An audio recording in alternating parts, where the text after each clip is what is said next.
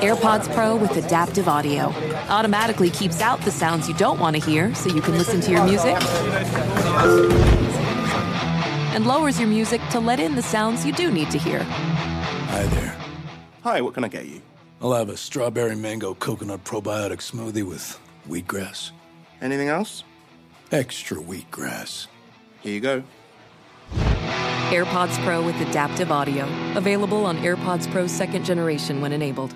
Welcome to 500 Greatest Songs, a podcast based on Rolling Stone's hugely popular, influential, and sometimes controversial list. I'm Brittany Spanos. And I'm Rob Sheffield. We're here to shed light on the greatest songs ever made and discover what makes them so great. From classics like Fleetwood Mac's Dreams to the Ronettes' Be My Baby, and modern day classics like The Killer's Mr. Brightside. Listen to Rolling Stone's 500 Greatest Songs on the iHeartRadio app, Apple Podcasts, or wherever you get your podcasts. Hey Sarah, I love that spring break vlog you posted on Zigazoo. OMG, you watched it? Yeah, it was so cool.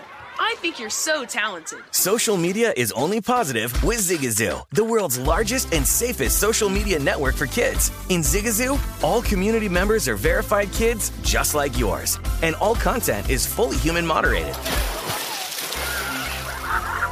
Try out Zigazoo this spring break. Download the Zigazoo app today.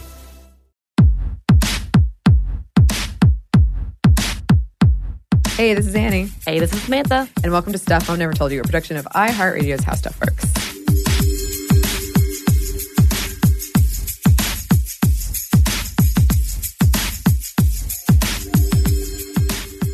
In today's episode, we're going to be discussing something that I think, um, with all of the news that's coming out, might be on some people's minds or is important to discuss. And to discuss it, and it being crisis pregnancy centers, we are joined by Maya. Would you like to introduce yourself and tell the listeners a little bit about yourself? Hi, yeah. Thank you so much for having me on. Um, my name is Maya Croft. Uh, I've been a journalist for about 15 years, but I'm sort of new to Atlanta. I'm from California originally, and I landed in Atlanta about a year and a half ago with kind, which I think was kind of an interesting moment in um, the the South, and you know, changing demographics of the South, and and it's an especially interesting place to be at this moment. So, um, when my editor approached me to write this story about crisis pregnancy centers, with everything that was going on with the changing reproductive rights landscape, I jumped on the opportunity. Yes, and we are so glad to have you here because um, your piece in Medium was excellently done. Um, and it's called Inside the Shadow Clinics for listeners who want to look it up. Um, and as, as, you were writing it, it was around the time that Brett Kavanaugh was being confirmed for the Supreme Court. And as we record this now, several states are passing very restrictive abortion laws, ultimately with the goal of overturning Roe v. Wade. So we thought it would be a good time to talk about it. But uh, let's start with the basics. What are crisis pregnancy centers? Yeah, crisis pregnancy centers, they're also sometimes called pregnancy resource centers. These are centers that are run by faith based groups um, that basically exist to talk women out of having an abortion. Um, from the outside, they might look like a traditional women's health clinic. Some of them even have innocuous names like the Women's Clinic. Um, but when you get in there, you see a lot of Christian literature in the lobby. So um, these centers often masquerade as traditional women's health care clinics, but when you dig a little deeper, you realize that's not what they are. Uh, a lot of times they open up right across the street from a Planned Parenthood. Although in states like Georgia, where there are so few abortion clinics, uh, they'll just open up anywhere that you might find women who might be considering an abortion, college campuses, that kind of thing. Mm-hmm. And I know that um, a while back, John Oliver did a piece on them, and they uh, he kind of focused a little bit on the vans, like they they'll move around in vans and park outside. Oh yeah, there's one clinics. that I think parks out front of a church in Hapeville. Oh, really? Yeah, I tried wow. to go and catch it, but uh, it wasn't. It wasn't keeping regular hours. I yeah, I will say they're yeah. really regularly available in like a lot of suburban areas. I found because I as I worked in DFCS and as I worked with uh, state government stuff, and in the state of Georgia, they kind of lean towards faith based, uh, faith based, evidence based type of uh, resources, and there are a lot, almost per county, I think, and it's readily available as an access resource for most teenage girls. Yeah, they're definitely much more prevalent in Georgia than uh, Planned Parenthood, for example, Right. or any other kind of traditional women's health clinic that provides abortion services. Yeah, and that's a good segue into my next question, which is do you have any numbers around this? Yeah, there's actually one of the researchers I interviewed for my piece is this woman named Andrea Sch- Swartzendruber from the University of Georgia. She's put together a map of crisis pregnancy centers across the United States in an effort to sort of help women identify is this a crisis pregnancy center or is this a traditional medical clinic where I'm going to find sort of more unbiased medical information? Um, and the numbers that she came up with were somewhere around 2,500 crisis pregnancy centers in the United States. And just for some perspective, that's about three times the number of abortion clinics Right. in the country. So they're outnumbering abortion clinics three to one. In places like Georgia, it's more like 10 to one. Right. Wow. Wow. Um, And I'm wondering, compared to the states that we talked about earlier when we had our episode about abortion, there are several states that only have one abortion clinic, or Right. and then you compare to, I wonder how many they have of those types of crisis centers. Yeah, yeah. Um, and one thing, like you said, they do typically look like, in, in a lot of cases, like an abortion clinic. Right. And you might go in, and they might be the staff there might be wearing like scrubs or some kind of medical attire. Um, but it is typically run by volunteers, correct? It depends. Some of these places are quite well funded. They have budgets over a million dollars a year. Others are shoestring operations that are basically the extension of the local church. And you might have a couple young people, you know, who are basically youth pastor, you know, kind of like that sort of level, um, you know, earning a part time salary to staff these centers. So it, it really runs the gamut. hmm And you you spoke to someone who worked at one in Georgia, correct? I did. Yeah. It was hard to get access to these crisis pregnancy centers. They're not very media friendly. Um, Wonder why. But there was one in Jonesboro, Georgia, where I was able to spend some time with the two women who staff it and learn a little bit about what goes on there, uh, what kind of services they offer, what their facilities look like, and um, what their point of view is on on what they're doing. Um, it was really it was really illuminating. But I think the one thing that struck me most was how young how Yeah. young these people were and how far removed they were from any kind of medical training. You know, they were very passionate about their faith, Mhm. and that's definitely the place where they were coming from. Right. I remember in your piece you wrote about how didn't you show one of them like a website and you said this is a crisis pregnancy center website and it said like abortion on there several times. And Yeah. she was like, Are you sure? yeah, I thought it was a great sort of snapshot of how this industry is changing, right? Because mm-hmm. crisis pregnancy centers have been around a long time. I'm sure everybody has driven down the freeway past one of these billboards that's like, pregnant, scared, call this 800 number. That's been around forever. And it's kind of an, an older model of crisis pregnancy centers. The new thing is obscuring the link between the religious organization that usually backs these centers and making them look more like medical clinics. So the center that I visited was much more this old model. Um, it had one of those billboards out over the boulevard in Jonesboro, and that's how they got, I think, most people through the door. So we, I had her pull up the website for one of these kind of more 21st century, more savvy crisis pregnancy centers where you could not tell, like Mhm. even if you were an, like a media scholar looking at this website, you couldn't tell that it's not an abortion clinic. You know, it says want an abortion, schedule an appointment today and click here. Yeah. Um, and, you know, she and I spent some time looking at this website and she didn't believe me that it, it was a crisis pregnancy center. So it's really, you know, even people within the industry don't entirely know the true motivations of these things. So what was her response? Was just like, no, that's not right. Like that was just Yeah. her whole. She she personally was um, not cool with being that misleading. Mhm. Uh, but then I asked her, I said, you know, if you're so upfront about, you know, the fact that you're a Christian ministry that's just providing alternative information, uh, why don't you say Christian pregnancy counseling on your sign? Why do you just say pregnancy center? She didn't have a great answer for that. Um, but this isn't about an individual. This is a big, Right. well funded network of centers all across the country that are, you know, conducting this coordinated campaign to change the conversation around abortion. Right. And um there are three nationwide networks, correct? Yeah, there are three. Um, CareNet is the main one. Uh, NIFLA is another, and Heartbeat International. Um, yeah, so they they run a majority of these centers. Or um, the centers are affiliated with those Ah, networks. And um, there's also a company called Heritage House that provides a lot of the pamphlets and materials that you'll find in these centers. Um, plastic models of a uterus with showing different stages of fetal development, um, all these pamphlets, purportedly physician approved information uh, about abortion that turns out to be quite misleading, if not outright false. Yeah, and um, that's something that we should say if we haven't already. But they're largely unregulated um, facilities, and they promise all sorts of things. Uh, Some of them do. Could you go into that for a little bit?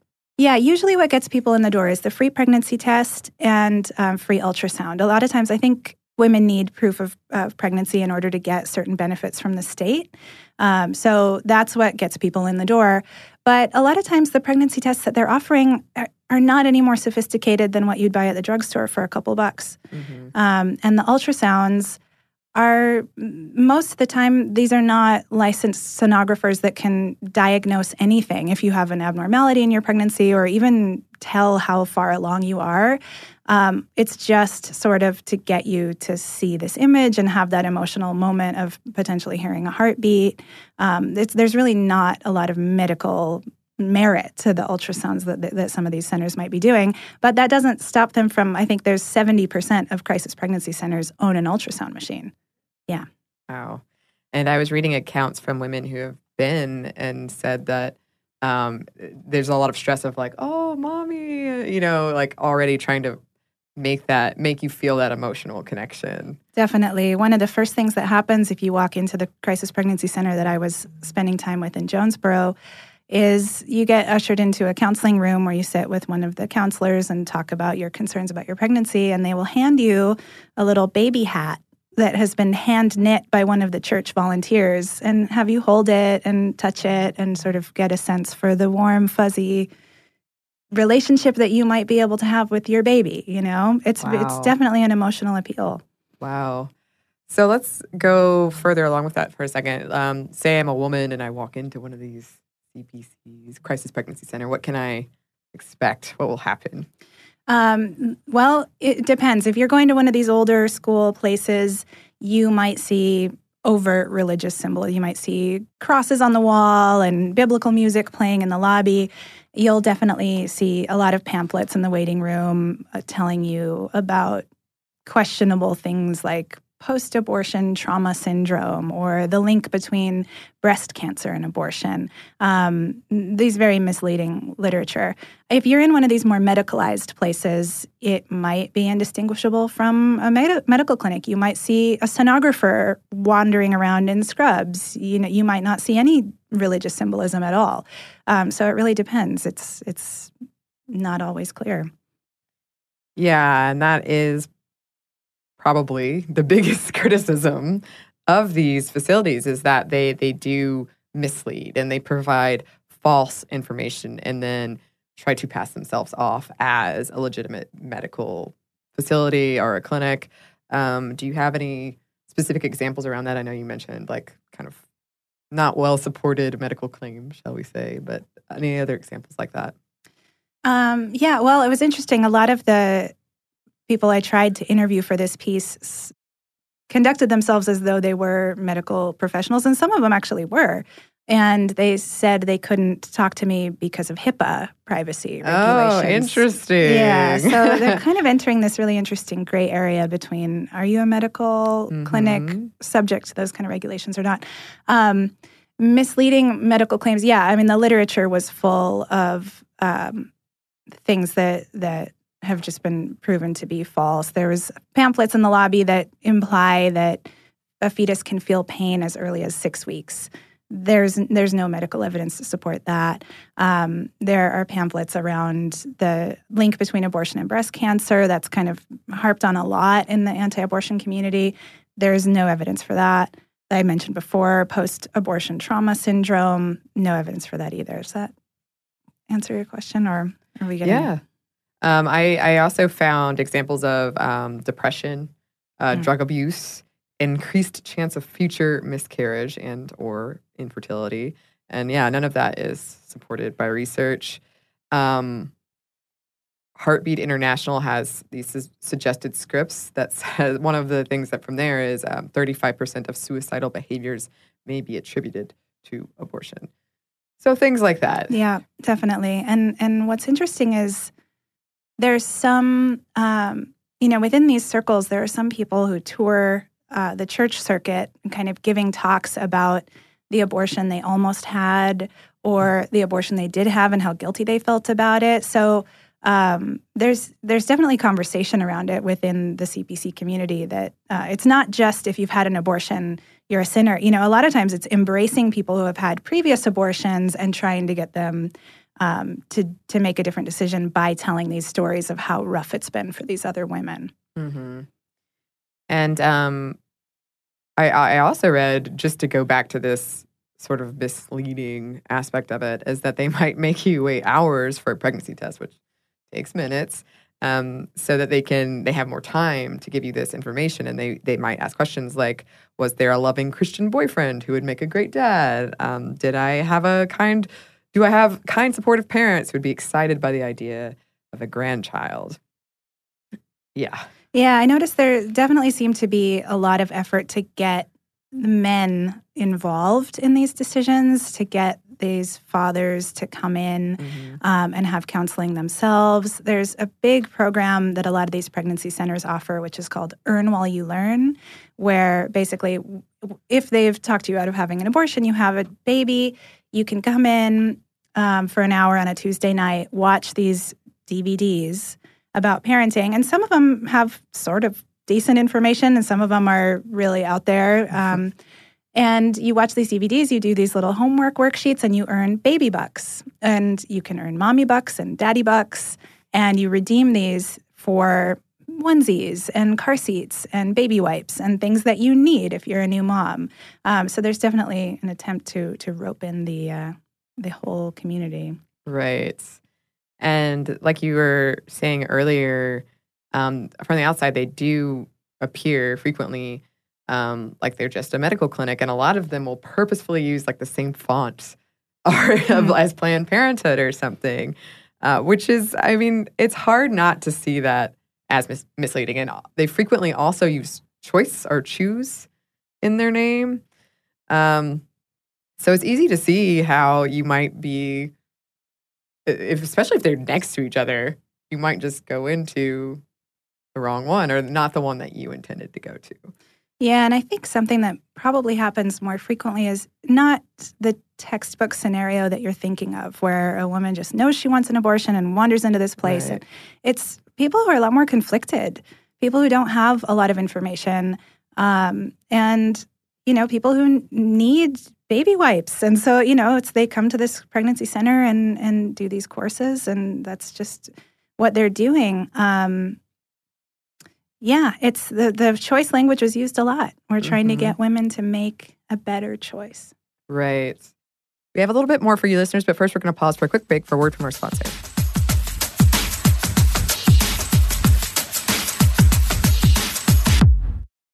Welcome to 500 Greatest Songs, a podcast based on Rolling Stone's hugely popular, influential, and sometimes controversial list. I'm Brittany Spanos. And I'm Rob Sheffield. We're here to shed light on the greatest songs ever made and discover what makes them so great. From classics like Fleetwood Mac's Dreams to the Ronettes' Be My Baby, and modern day classics like The Killer's Mr. Brightside. Listen to Rolling Stone's 500 Greatest Songs on the iHeartRadio app, Apple Podcasts, or wherever you get your podcasts.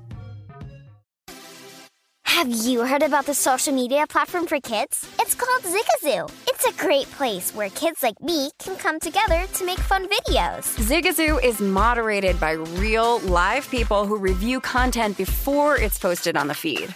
Oh, I especially love the dance challenges. So much fun. Oh, and there's no comments or messaging, so you don't get any of that negativity that's all over other social networks. All my friends love it. I love that it's Kid Safe COPPA certified.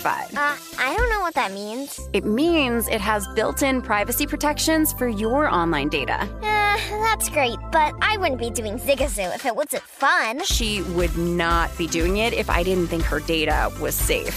Zigazoo, the world's largest social network. For kids! Download the Zigazoo app today. Apple Card is the perfect cashback rewards credit card. You earn up to 3% daily cash on every purchase every day. That's 3% on your favorite products at Apple, 2% on all other Apple Card with Apple Pay purchases, and 1% on anything you buy with your titanium Apple Card or virtual card number. Visit apple.co slash card calculator to see how much you can earn.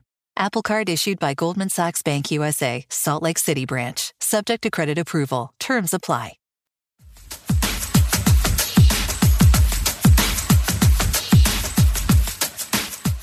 And we're back. Thank you, sponsor. Um, I found a quote from Abby Johnson, who is an anti abortion activist. We want to appear neutral on the outside. The best call, the best client you ever get is one that thinks they're walking into an abortion clinic. Yep. Yeah. And also, a lot of them have been accused of doing delaying tactics um, so that you miss the legal window for an abortion or that maybe by the time you arrive at the decision, no, I do want an abortion, it's more complicated, more expensive, maybe you can't afford it anymore. Um, some of them might say that you can wait and see if you miscarry.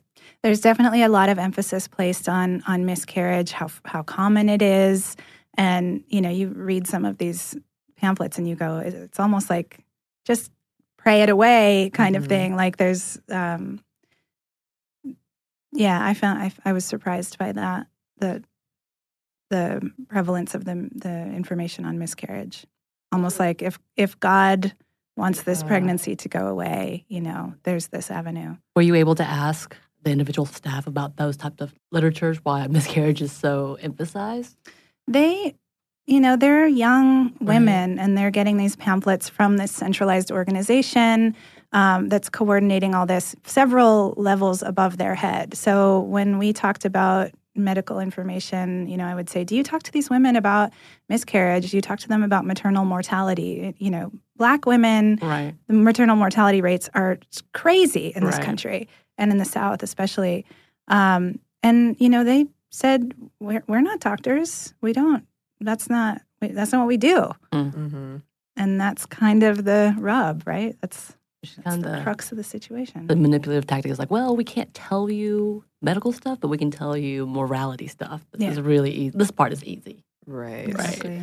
Um, another thing that I imagine a lot of people listening won't find surprising, but let's talk about um, contraception for a minute.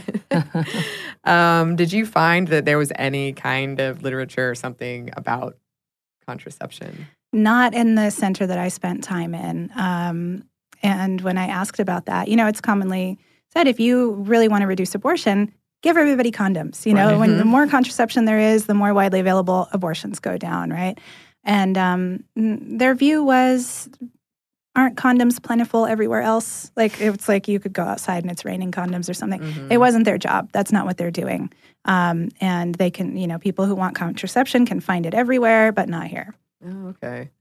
I remember, I can't remember, I think her name was Betty, but she she's involved in this a lot. And she said that she thought condoms don't work like 50% of the time. Or it was some number that was very, very large. And the person said, I'm pretty sure they're 98% effective. And she was like, no, I don't think so. um, there was an undercover investigation into 55 of Ohio's CPCs, and it found that none offered birth control and they overwhelmingly pushed abstinence. Um, in fact, a popular used CPC manual says never counsel for contraception. Um, so, yeah, I mean, I, I guess that does make sense in a weird way that they wouldn't if it's not their thing. Uh, but it also at the same time, it seems that maybe it should be part of their thing. I don't know. There's a lot about the reproductive rights conversation that doesn't make a lot of sense Right. right now. I mean, it's kind of like everything else. It's not about preventative. That it's never, yeah. never about preventative. Yes. Take away from the episode. Right. Um, but also, I found that um, a lot of CPCs are encouraged to tell women that birth control causes hair loss, breast cancer, weight gain, headaches, and memory loss, and that condoms are, quote, ineffective at preventing pregnancy It's almost like they're encouraging people to get pregnant and have the baby. and have the baby, but not help them after that baby is one or two. Maybe Right. even then, not even before then. The centers I spoke with took a lot of pride in in the baby closets, you know, and all the things that they give to new mothers. And that was evidence that, you know, they do care about these fetuses outside of, you know, or these babies once they're out in the world. Um, but you're right, it doesn't it doesn't extend past a couple of years. And it's questionable whether that method is is actually helping women or if it's, you know, Andrea Swartzendruber, who I spoke with for my piece, says, you know, you might that some people might call that coercive if you're making people come in and watch biblical DVDs before giving them baby wipes, which cost two dollars. You know, say it sounds like it has to. They have to earn their way through something that they're being encouraged and or almost forcibly made to do. Yeah. You have to earn to actually provide after the fact. Right. And I think this brings us to a big question is, are they legal? They certainly seem to be legal. They're They proliferating exist. at a great pace. But yeah, it's it's a very interesting time to be watching what's going on in the courts. A couple of years ago, California issued a ruling that crisis pregnancy centers were required to post information in the lobby saying that they don't provide abortion services and, and listing the location of a nearby um, center where, where women could find those kinds of services. And um, that was struck down by the Supreme Court. Um, Clarence Thomas, I think, wrote the opinion, and they said, no, it's an infringement on freedom of speech to, to make someone do that. So, um, but it'll be interesting to watch as they as these centers become more and more medicalized if they're going to be subject to the kind of regulation that medical clinics are, are subject to. Absolutely. And and that decision that you just mentioned, that was 2018. Like this is happening. Oh, it was last summer. Yeah, Yeah. it's happening now. Um, and so far, like up until now, they stop just short of being a medical provider on purpose. So they aren't subject to regulations. They aren't subject to HIPAA, which is why I found so interesting that you said you mentioned that earlier, um, which means that the info being gathered is not confidential. Um, one South Dakota law requires that women go to a CPC before getting an abortion. Mhm. And I believe it's being challenged right now. And that's definitely the the direction that it's moving in Georgia too. There's there's state money in Georgia that goes toward trying to steer women into one of these pregnancy alternative centers um, as they're trying to make decisions about what to do with their pregnancy. Um, there was I was reading the like privacy statement of one of these more misleading medical centers, and it was very concerning what they do with the information that they gather. You know, in these very vulnerable counseling sessions, I'll have to look it up and I can send it to you, but there was language like staff can use the information that you tell us privately and share it with your family, your pastor, whoever we deem, uh, you know, important to know this information. That's frightening. Yeah. Oof. And there's already the back and forth with the fact that with young girls who are pregnant and allow like telling and reporting to the parents, which could be another problematic issue about well, how far does HIPAA cover a, a minor, and Right. why why why are we not talking about that as more of a this is an issue? If you really tru- truly believe in HIPAA and privacy, this should cover all, but at the same time, it's not. It's kind of a pick and choose once again. Yeah. Um, and going back to the funding, do you know like where is the funding coming from? How much funding are we talking about? This was the most fascinating part of my research. Um, I was expecting a lot of funding would be private through churches and you know individuals who really feel passionately about this issue. I was surprised to find out how much funding is coming from your paycheck and my paycheck. Um, a lot of these crisis pregnancy centers get federal funding for teaching abstinence only sex education. And we talked a little bit about the state funding. In Georgia, a new bill was recently passed. I think it was $2 million is going to crisis pregnancy centers, including some of these worst offenders that are most misleading on their website. Um, Texas, I think, a few years ago committed $5 million to crisis pregnancy centers. It's since upped that investment to $40 million over Ooh. five years. And uh, my favorite, uh, at your local DMV, you can go in and buy a Choose Life license plate, and a portion of those proceeds benefit crisis pregnancy centers. Wow. Yeah, and I, I believe it's it's 32 states in Washington D.C. have those Choose Life Last I checked, yep. Wow. Okay. Well, that's not infuriating at all. Um, something else that I'm sure won't be infuriating at all. Uh, who do you think this impacts the most? So, the center I visited was in Jonesboro, mm-hmm. um, which is half an hour outside of Atlanta. It's a very, it's a pretty low income community. I think a third of the households are on food stamps. Um, so this is impacting people who don't have other options available in their area. Um, low income women, black women who, as we mentioned, are suffering from already insanely high maternal mortality rates. So it's it's impacting the most vulnerable. Mm-hmm. Can you speak to the history of these at all? Yeah, I was surprised to learn that crisis pregnancy centers are even older than Roe versus Wade. Oh. Um, but they've been around for a long time. So, Robert Pearson's considered the founding father of crisis pregnancy centers. The first one was opened in 1967 in Hawaii. Yeah, and um, after that, two years later, he founded the Pearson Foundation, which was based in St. Louis. And the goal was to assist local groups with setting up CPCs, And they provide things like pamphlets, discounted video equipment, and slideshows like the 27 minute long Caring, quote, includes many pictures of bloody fetuses and waste cans and one of a gurney carrying a woman who is apparently dead and is covered by a sheet. It ends by comparing abortion to the final solution, and that's from Crisis Pregnancy Center Watch. There's a lot of that kind of language um, and a lot of a lot of people talking about uh, even framing it as sort of a racial justice issue what they're doing because if they're trying to lower rates of abortion among black women it's as if you know because they're they're trying to fight this this genocide of I don't know exactly what the the reasoning is, but it's definitely framed as almost like a human rights issue what they're doing. Right. Yeah. I mean, they already, we were talking about this during the abortion. I don't know if we actually said it, but it, they're calling it infanticide. Yeah. Abortion. It's kind of like that's completely misleading in every way. Yeah. Um, in what we're talking about and what we're talking about with rights in general. Yeah. And as I've mentioned many, many times on this show, I, I come from a really small town in Georgia. Um, and I, in eighth grade, I was on the debate team. And I was like, me and one other kid were liberal and everyone else was conservative. So it was always us on the other side. And uh, when abortion, that was the debate, the issue. I just remember on the other side, they showed slideshows of all these babies in like dumpsters and trash cans.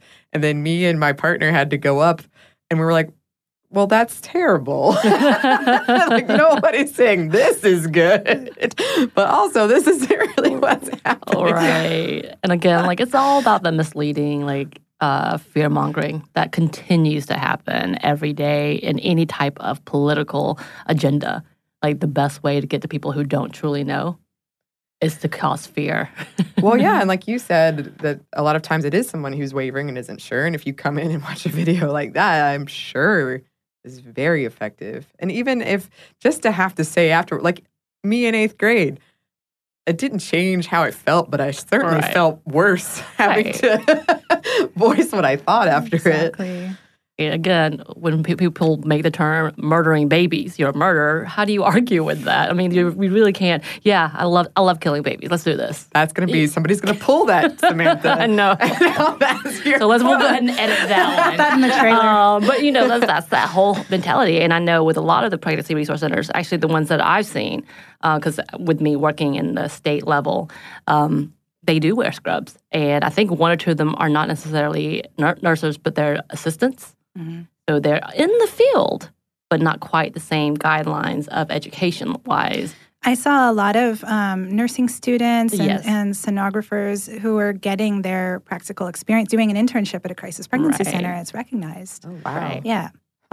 And that's kind of how they get away with being medical, I guess, um, in their conversations. And again, this is uh one of those things that causes a lot of guilt and young, frightened people who are pregnant, who are in a place where they're not sure what to do. So they use tactics such as guilt and fear and um, empathy in Mhm. every way to try to persuade someone.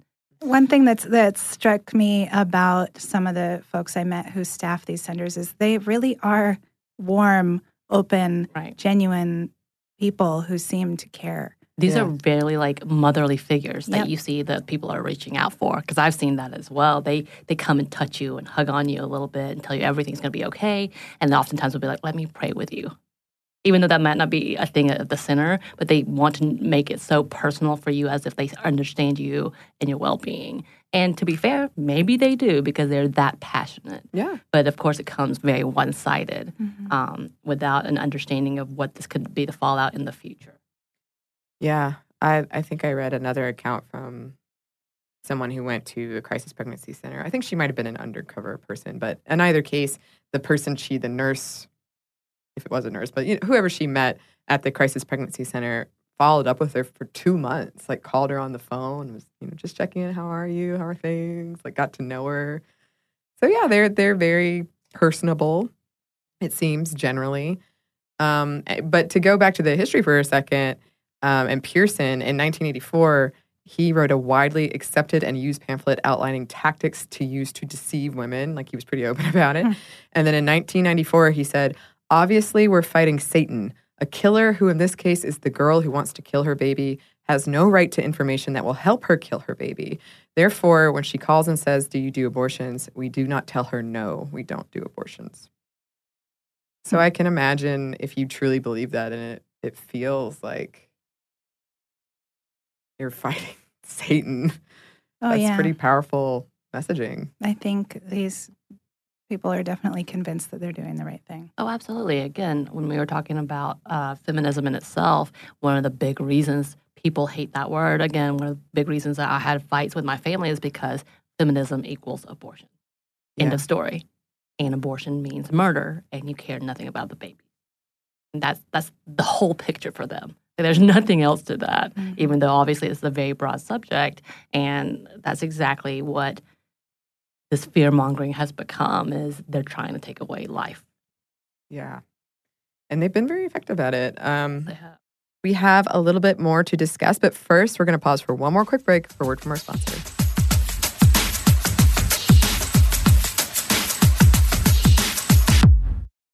Welcome to 500 Greatest Songs, a podcast based on Rolling Stone's hugely popular, influential, and sometimes controversial list. I'm Brittany Spanos. And I'm Rob Sheffield. We're here to shed light on the greatest songs ever made and discover what makes them so great. From classics like Fleetwood Mac's Dreams to the Ronettes' Be My Baby, and modern day classics like The Killer's Mr. Brightside. Listen to Rolling Stone's 500 Greatest Songs on the iHeartRadio app, Apple Podcasts, or wherever you get your podcasts. Zigazoo has made me zigzag. What I mean by that is, I swore I would never let my kids on social media, but now I'm setting them loose on Zigazoo. Before I found Zigazoo, I believed all social media was inappropriate for kids. But I feel great about my kids being on Zigazoo. Videos are moderated by actual people before being added to the feed. Zigazoo is a space for kids to post videos they've created and to share them with other kids just like them. And since there are no comments or messaging, you don't have to worry about mean comments on your kids' videos. And you need parental consent before joining Zigazoo. Bottom line, it's a space that prioritizes data safety for kids. Oh, but don't take my word for it. Zigazoo is KidSafe COPPA certified. So, weigh everything Zigazoo has to offer. Maybe you'll zigzag too. Zigazoo, a social network for kids. Download the Zigazoo app today. There's plenty to celebrate in March and ex-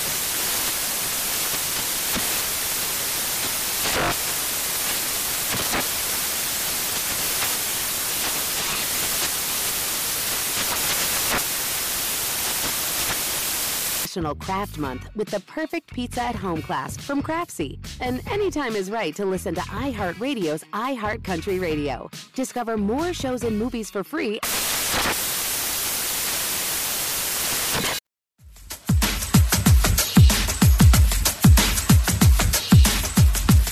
And we're back. Thank you, sponsor.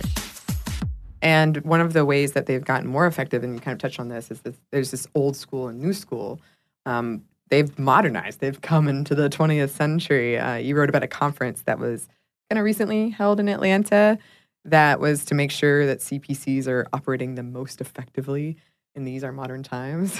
Can you talk a little bit about that? Yeah, there were so many interesting workshops. That there were about 1,300 people who came together, staffers from crisis pregnancy centers around the country, um, to sort of learn new best practices for their industry and how to stay competitive in this shifting landscape where you know those billboards that's another era now people who are what they call abortion minded are often what's the first thing you do you google you know abortion clinic in my area. Mm, right. So how do you reach those people? Let's, you know, there was a, con- a workshop on Google AdWords and how to utilize that to get people to your website, how to write a compelling landing page for your website, how to use Facebook. Um, you know, they're definitely trying to stay on the cutting edge of how people are searching for information around abortion and make sure they're meeting their target person there. Right. Yeah, I remember that um, when that came out that if you type in abortion, probably one of the top three results is going to be at Crisis Pregnancy Center because they did buy those like keywords. Um, so they're they've gotten pretty good at that as well. Um, as we as we wrap up here, what do you think? Why is this worth talking about, and what can and should be done, if anything? You know, it's interesting. Um, I'm from California, and so I think my understanding of the world and how things should be is is very colored by the you know being from the coast and you know relatively affluent state where you know you can well if you need an abortion you just go get one or you know and it wasn't until i moved to the south that i realized how different things look in different parts of the country. Um, you know the fact that there are only nine abortion providers in georgia and 90 crisis pregnancy centers that's not choice. That's not options.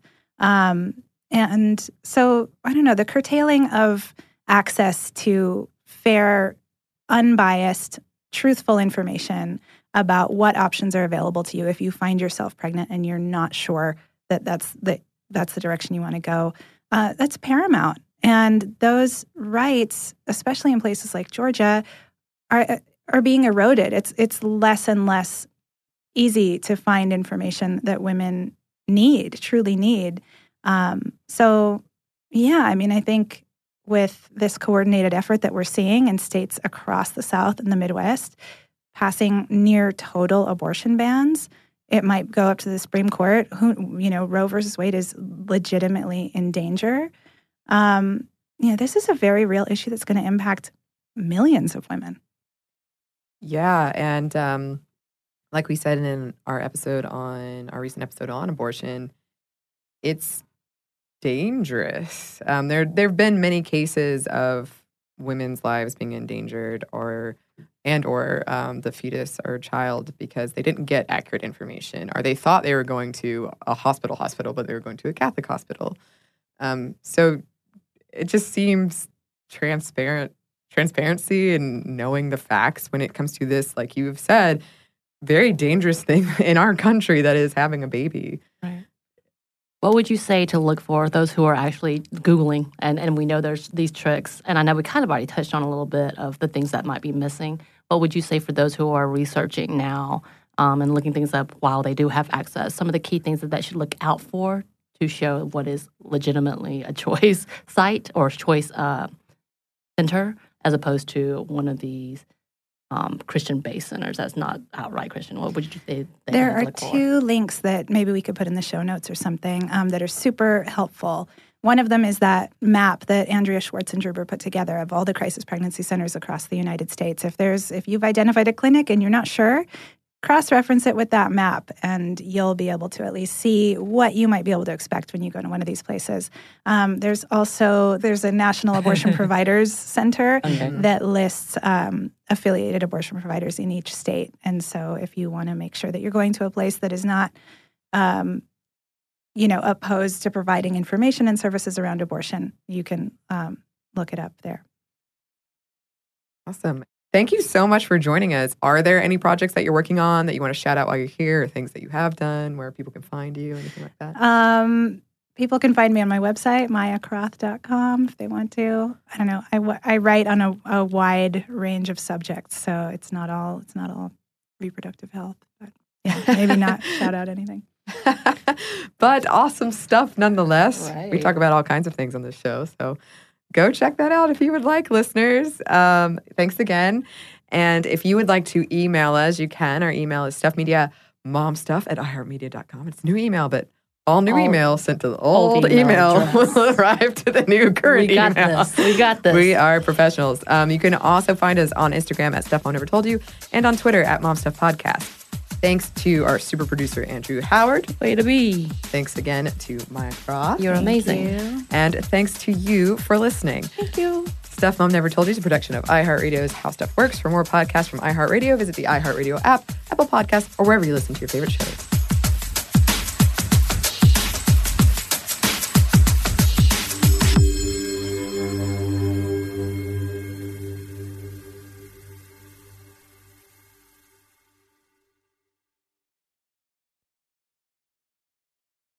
Hey Sarah, I love that spring break vlog you posted on Zigazoo. OMG, you watched it? Yeah, it was so cool. I think you're so talented. Social media is only positive with Zigazoo, the world's largest and safest social media network for kids. In Zigazoo, all community members are verified kids like yours, and all content is fully human moderated.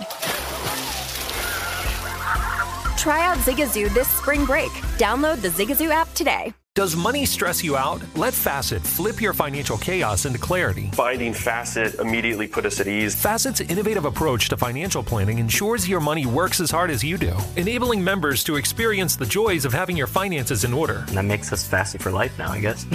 Visit facet.com, F A C E T.com to learn more. This ad is sponsored by Facet. Facet Wealth is an SEC registered investment advisor. This is not an offer to buy or sell securities, nor is it investment, legal, or tax advice. These testimonials are from current Facet members who are not compensated. All opinions are their own and not a guarantee of a similar outcome.